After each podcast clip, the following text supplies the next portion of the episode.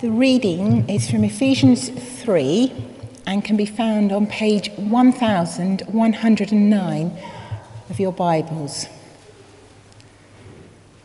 Page 1109.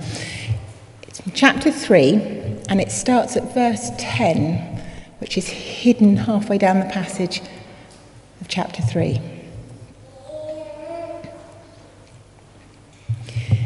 His intent was now, through the church, the manifold wisdom of God should be made known to the rulers and authorities in the heavenly realms, according to his eternal purpose that he accomplished in Christ Jesus our Lord. In him, and through faith in him, we may approach God with freedom and confidence. I ask you, therefore, not to be discouraged because of my sufferings for you, which are your glory. For this reason, I kneel before the Father, from whom every family in heaven and on earth derives its name.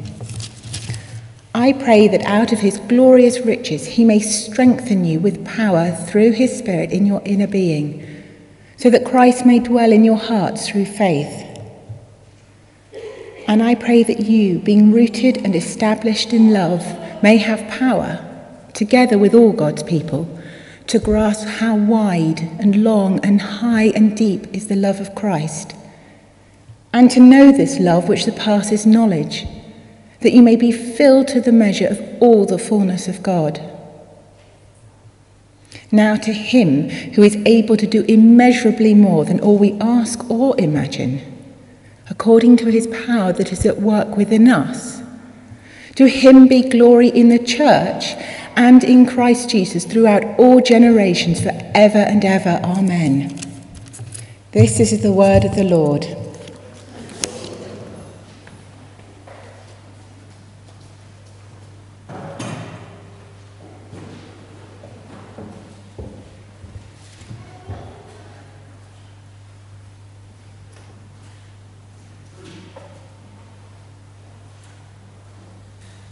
Great, Joe. Thank you for reading that passage for us just then. I'd love to you to have that open, page 1109, as I'm going to refer to it and one or two other bits from Paul's letter to the church in Ephesus. Uh, but as we do, let's just uh, bow our heads for a word of prayer. Just asking God to speak to us this morning by His Spirit through His Word. Lord, that's our prayer. that you speak. We want, we're listening. We pray that your Spirit would help us to listen to you, that your Spirit would open the eyes of our hearts, as Paul prays, that we might know the riches of the glorious inheritance, that we might know the hope to which you've called us.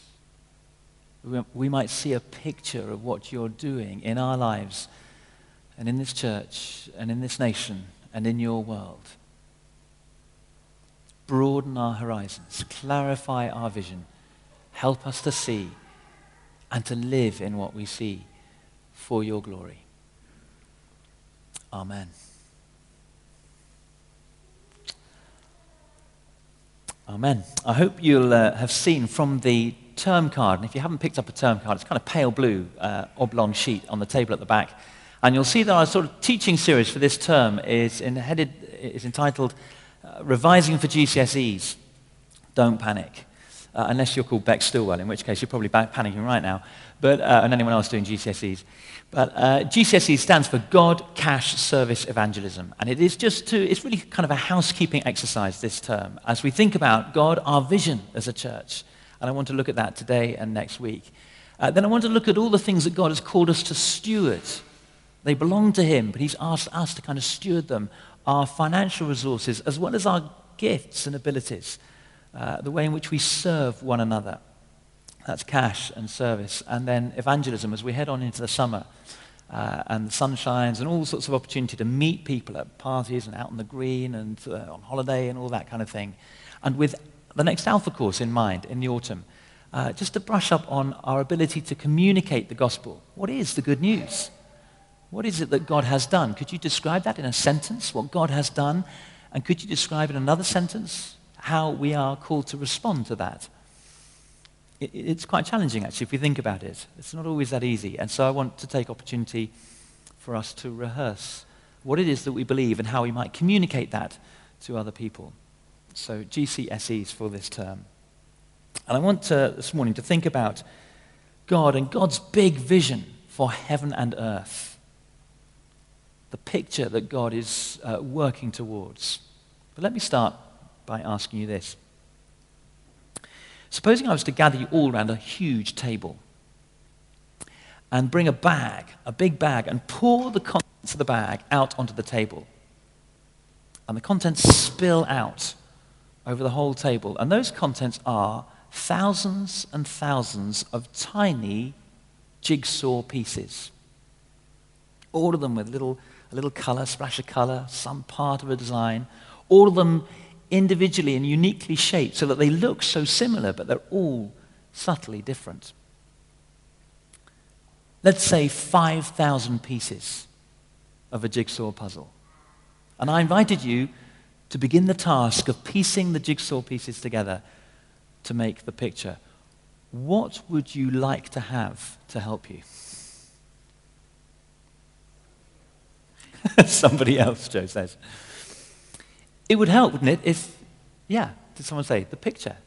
If you had the box, the cover, or at least a picture of what all the pieces are designed to create when put together. It would give huge assurance, wouldn't it?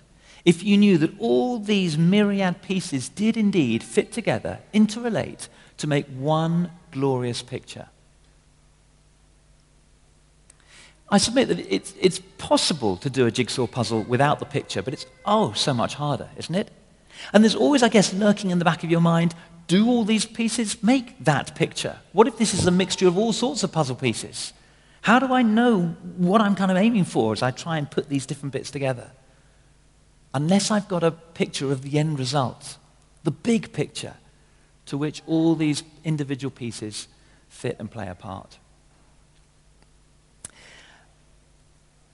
I submit that when you've got the big picture and then all the different puzzle pieces, it, it, it's what makes for the challenge and the joy of, of puzzling. You'll undertake the challenge and slowly come to experience the joy once you have an idea of what it is you're looking to create.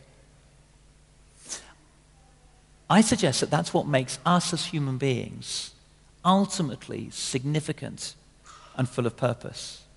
It's when we have both an idea of the big picture and the part that we are called uniquely to play in it. What are we doing? And how is what we are doing and what we're called to do, how does that fit in the greater schemes and the bigger picture? And when we have the big picture, and our calling, we derive significance and purpose. I want to suggest that that plays out in, in all of our lives. Those of you who are parents, you have a picture of what you're hoping your children become kind of responsible, mature, self aware adults, able and willing to contribute to society. That's, that's the kind of picture that you have as you take your little two or three or five or eight or ten year old through the different experiences of life. You know your particular part at their particular age, commensurate with the big picture of what you hope they become. Doctors, nurses, they perform operations, they carry out their tasks in a hospital with an image, a picture of a healthy body. And so uh, a surgeon goes to work on a, on a limb with an image of what a perfect limb should look and work like. And so he works, he plays his part or her part towards that big picture. Politicians, they're full of promises and uh, exaltations, words to us that, that portray the picture of society according to, to their political beliefs and uh, leanings. And they're, they're, they're entitled, they're painting a picture. Imagine a health service like this, or education and schools like this. Imagine how we could get rid of our national debt, etc., etc. I invite you to join me and my party as we seek to create this political picture here and now. I, I, know when I mentioned politicians, there's a degree of cynicism. I, uh, I came across a wonderful definition of the word manifesto. It's a compound word uh, that is manifest from the Latin, to make happen, and O, as in, oh, it didn't happen.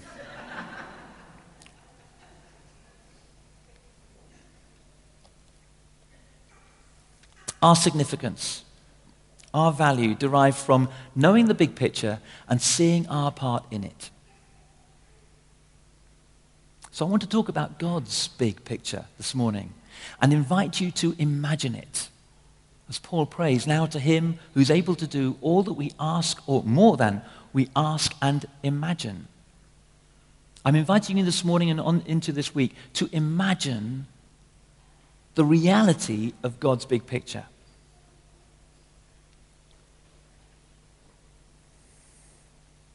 Isn't it a little bit presumptuous to do that? I mean, um, actually, in the reading that we had here and, and throughout Paul's letter, and, and, indeed through the Bible, there's something of the mystery of God. God is in, in some way beyond our understanding. Can we really talk in terms of knowing God's plans and purposes, knowing the picture that He has for each of our lives? In one sense, I think I'd want to say yes. Utterly presumptuous, unless He's chosen to reveal it to us. It's true to say, I think, that we can't fully know God and His plans and purposes for our lives unless He chooses so to reveal them. But look what Paul has said. Just across the page, chapter 1 and uh, the second half of verse 8, in this sort of great introduction that Paul lays out to his letter. With all wisdom and understanding, Paul writes, for chapter 1, verse 8, and then on to verse 9. He made known to us the mystery of his will, according to his good pleasure, which he purposed in Christ, to be put into effect when the times reach their fulfillment, to bring unity to all things in heaven and on earth under Christ. There, in a nutshell, is the big picture and the fact that we can know it. God's big picture is that He's bringing all things together. Just as a, a doctor or a surgeon would want to bring all the different sort of uh, injured or damaged parts of a body together to wholeness. Just as all the, the different experiences of, of childhood are brought together into a mature adult as we parent. So God is wanting to bring, those are just subsets of all that God is wanting to do, to bring everything in heaven and on earth in one glorious, harmonious, joy filled, peace filled whole under Christ. That's what he's doing. That's what God is at work doing. And that which was mysterious has now been revealed. He, verse 9, he made known to us the mystery, but he's made it known in Christ. As we see Christ, we see what God is doing in our world, in our universe in bringing all these discordant, fragmented, and broken elements of creation together, healed and harmonious. And that which we couldn't initially understand or comprehend, he's made known. Not only just as, uh, you know, as a kind of statement there in chapter 1, but look across at chapter 3, just before the bit where Joe began to read. Verse 3 of chapter 3. Again, Paul refers to the mystery, but made known to me by revelation. The Spirit has opened Paul's eyes to see what God is up to. And you see verse 5 this uh, uh, uh, understanding and insight to the mystery of Christ, which was not made known to people in other generations, as it has now been revealed by the Spirit to God's holy apostles and prophets. So that which wasn't totally clear now is made clear not just to Paul, but to the other apostles and prophets, and we stand in their tradition. So you see that verse 10, his intent, that's God's intent, was that now, through the church, that's us, the manifold wisdom of God should be made known to the rulers and authorities in the heavenly realms, according to his eternal purpose that he accomplished in Christ Jesus our Lord. What is God up to? What's the big picture? It's not just that God is wanting to make a nice little holy club. and that we sort of coexist here uh, as, you know, alongside the sort of the, the um, bridge club just up the road and alongside um, um, the White Horse just across here. Just the White Horse, that's nice, lots of people. And the bridge club, the thriving trade, and the church as well. All sort of, it's, it's not just another club or another kind of corporation. We're not ultimately undergirded by sort of social relations, although those are important. God is creating something through the church that makes a declaration not just to the world that we see, but to the heavenly realms, to the entire cosmos, to the whole of creation. I've done something in Jesus that has been accomplished already through his death and resurrection, smashing death, new life, eternal, everlasting life. And that life has begun and is spreading and growing it's establishing his kingdom on earth as it is in heaven. And the church is to be the declaration of that work to earth and to heaven. It's a wonderful picture. It's an incredible image. Imagine. In fact, let me read to you uh, a little picture of the end time. This is uh, John in his image in Revelation chapter 7. I'm reading from the message version. I looked again. I saw a huge crowd, too huge to count. Everyone was there.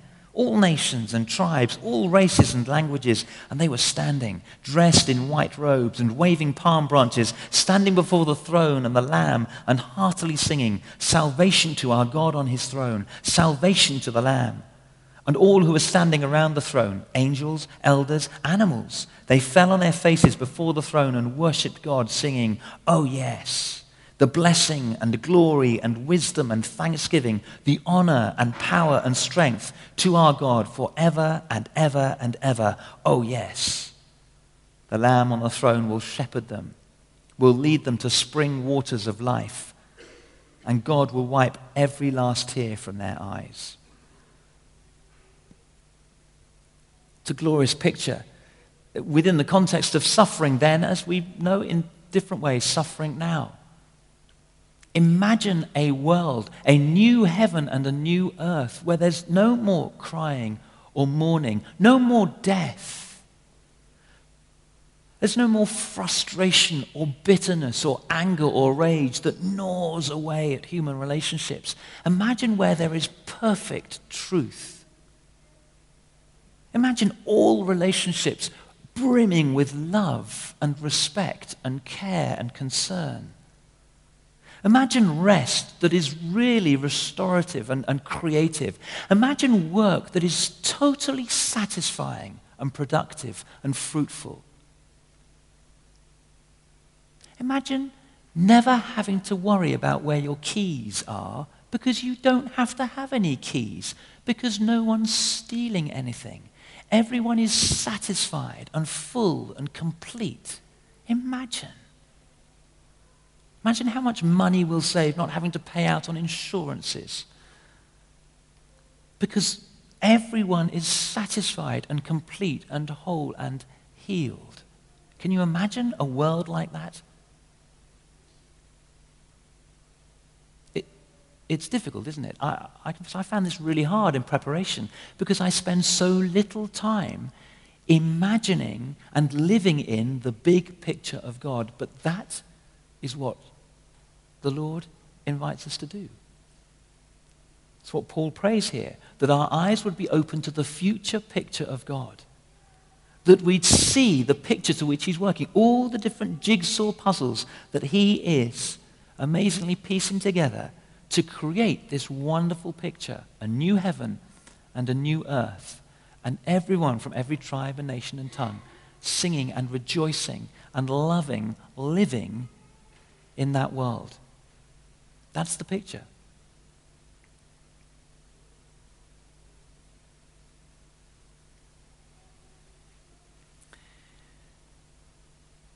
I don't know whether you're a puzzle addict or not, but do you find when you do the puzzle, to, to, start off with, it's, it's a bit of a, oh my goodness, where do I start? I, well, you, what do you do? You find the corner pieces, don't you? So the four corner pieces, you get there. And the straight edges. And so you try and make the frame, don't you? And if you're really sort of systematic and anal, you, you, get all the sort of blues together and all the greens together and the speckledy bits and the funny bits and the bits that don't quite fit. And you sort of sort them out. And bit by bit, you begin to build the picture. And have you ever recognized, do you, do you, do you sort of recognize that moment when the puzzle becomes addictive? When, not Joe's obviously not a puzzle fan. But for those of us that might count ourselves in that category, you, have got the picture here, and, and what you've got on the table is beginning to take shape. It's beginning to resemble the box, the picture. Have you, I know some people who think, I, I, you know, sort of three o'clock in the morning, I know I should go to bed, but I just do one last little bit. I think I can find a bit more. The addictive nature of creating the picture. That's God's call on our lives. He's basically saying to each and every one of us, Can you see the big picture? I'd love you to become an addict to it. I'd love to give you these different bits and pieces, gifts and abilities, and other people, situations and circumstances. They're the puzzle pieces of life. And I'd love you to use them to make this picture. And God's desire is that we become addicted to that. I, I can't go to bed until I've done this bit.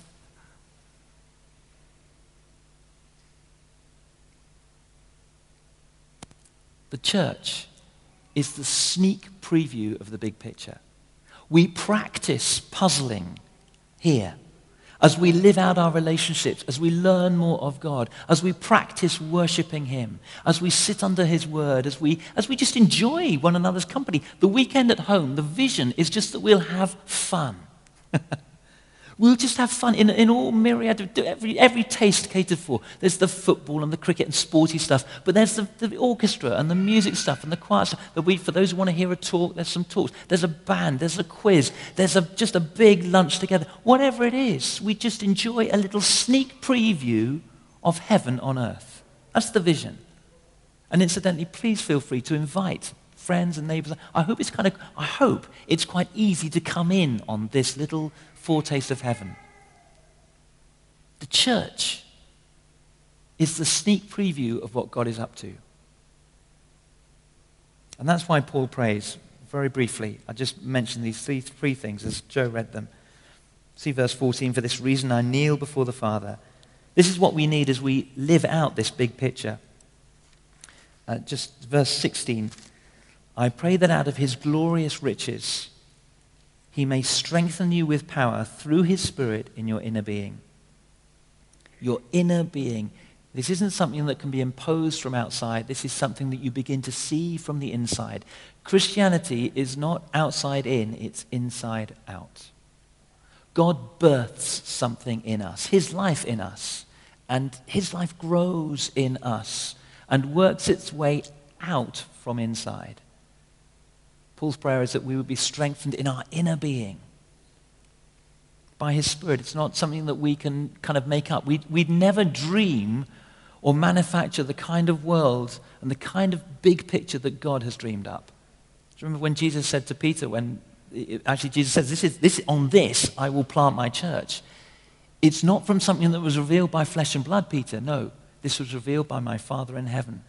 It, it's a spiritual awakening a spiritual awareness from the inside out. And he prays that we be strengthened. That's because it will be quite tough to live out this big picture vision in the world as it's currently comprised, as Paul says in another letter, which is in bondage to decay. There are just forces and powers that are militated against what God is doing the spiritual battle, if you like. And for us to stand strong and firm and courageous and to live out in our lives the, little puzzle piece of God's big picture will require guts and courage. To stand up to contemporaries and colleagues, to make a stand even with our bosses and those above us, with questionable business practice and dodgy values and we need to say with courage, there's a bigger and better, more fulfilling, more satisfying, more rich, more true way to live. I pray that he may strengthen you, first thing. And second, he prays, verse 17, so that Christ may dwell in your hearts through faith. This big picture of God is made real to us through Christ who lives in us. Paul's prayer is that Christ would continue to dwell in us so that the one who accomplished and revealed the big picture makes it even more real and even more accomplished in our lives. Christianity is not so much imitation as impartation, inhabitation. Christ in us, the hope of glory. I was saying to the 8 o'clock service, do, do you remember, I don't think he's on the screens now, but um, the, Pink Pan- the cartoon version of the Pink Panther? It was a panther that was pink. And he was kind of a real cool dude. Do you remember? Is, my singing that bad? You remember. Thank you so much. So he do, little Pink Panther would do these cool things. I remember there's this one really cool thing he did. He just walked on. He just sort of slopes on. It's really sort of cool panther. And um, the background is all pink. It's just this great big pink background. And he turns around and he just begins to fold it up, folds the background in half, and then in half again, and then in half again, half again, half, half. And he gets it down to a tiny, he's just sort of taken the whole background, everything that is, and made it into a tiny little square. And then he eats it. And he just, like that. And he just stands there. And you think, that's cool. And then suddenly, the thing that he's eaten begins to unfold inside him, and his stomach begins to contort as this sort of thing opens up, and the Pink Panther becomes this great big everything. he just fills the screen.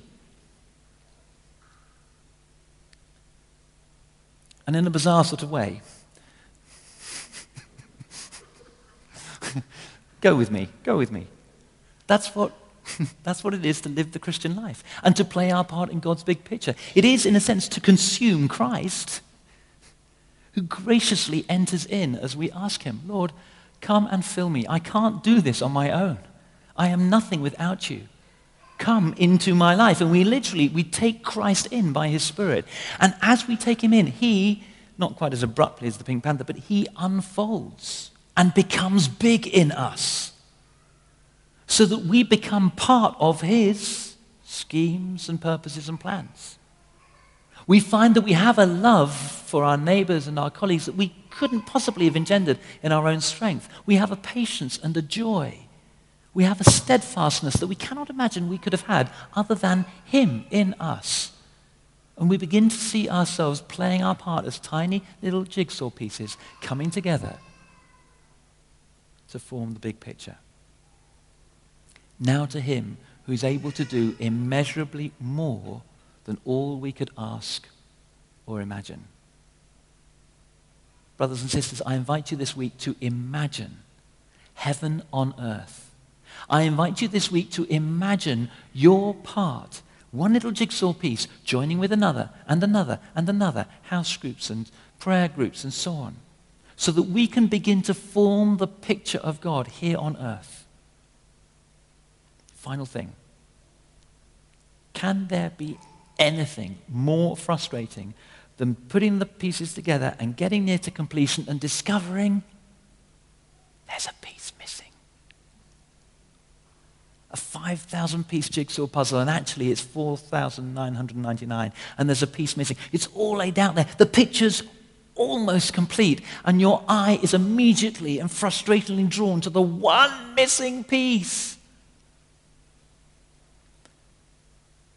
That is what it's like if you don't play your part.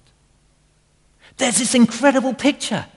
There's this myriad color, and it's just absolutely fantastic, wonderful. But there's a piece missing.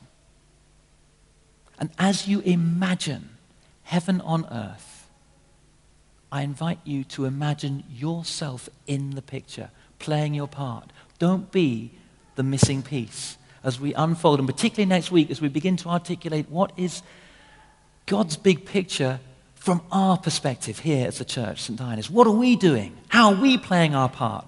I invite you to imagine what your role might be. Amen? Amen.